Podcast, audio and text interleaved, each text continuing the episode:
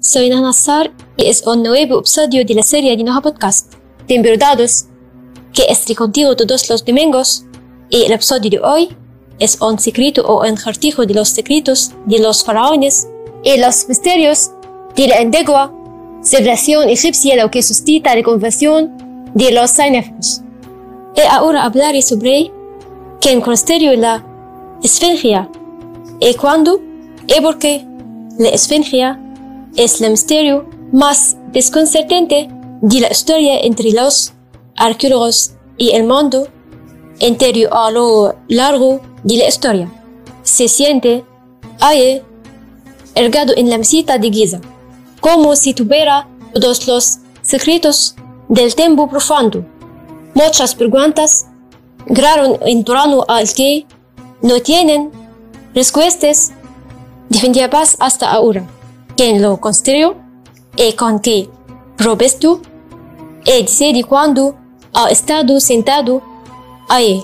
Aunque algunos ordetos creen que la esfinge le presente el rostro del rey Jofu, que gobernó el antiguo Egipto entre 2032 a 2558 antes de Cristo.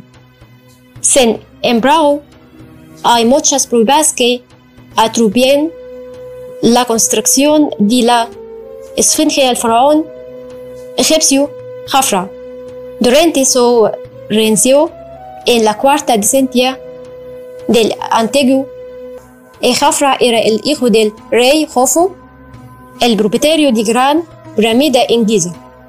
Jofu tuvo otro hijo llamado Degdefra de su segunda esposa.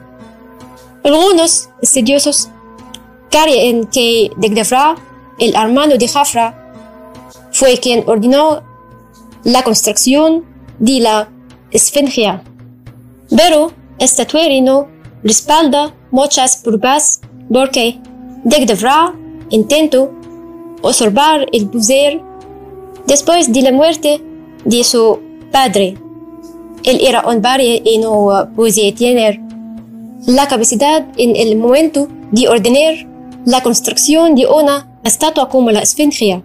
En cuanto al momento de su construcción, los arqueólogos creen que la esfinge es mucho más antigua que pensamos y es más antigua que las pirámides de Giza, donde ha surgido una teoría reciente que afirma que la esfinge se construyó hace unos 9.000 años y los defensores de esa teoría lo atribuyen a la erosión de la piedra caliza cerca de la parte superior de la esfinge, ya que la última vez que el área escribiendo suficiente lluvias como para acusar este tipo de erosión en la piedra caliza fue de antes del 7000 antes de Cristo. Y ahora que el episodio de hoy del podcast es terminado, no olvides dar me gusta y suscribirte. Y si tienes información adicional sobre el tema del episodio de hoy o una sugerencia para el próximo episodio, compártelo conmigo en los comentarios. Adiós.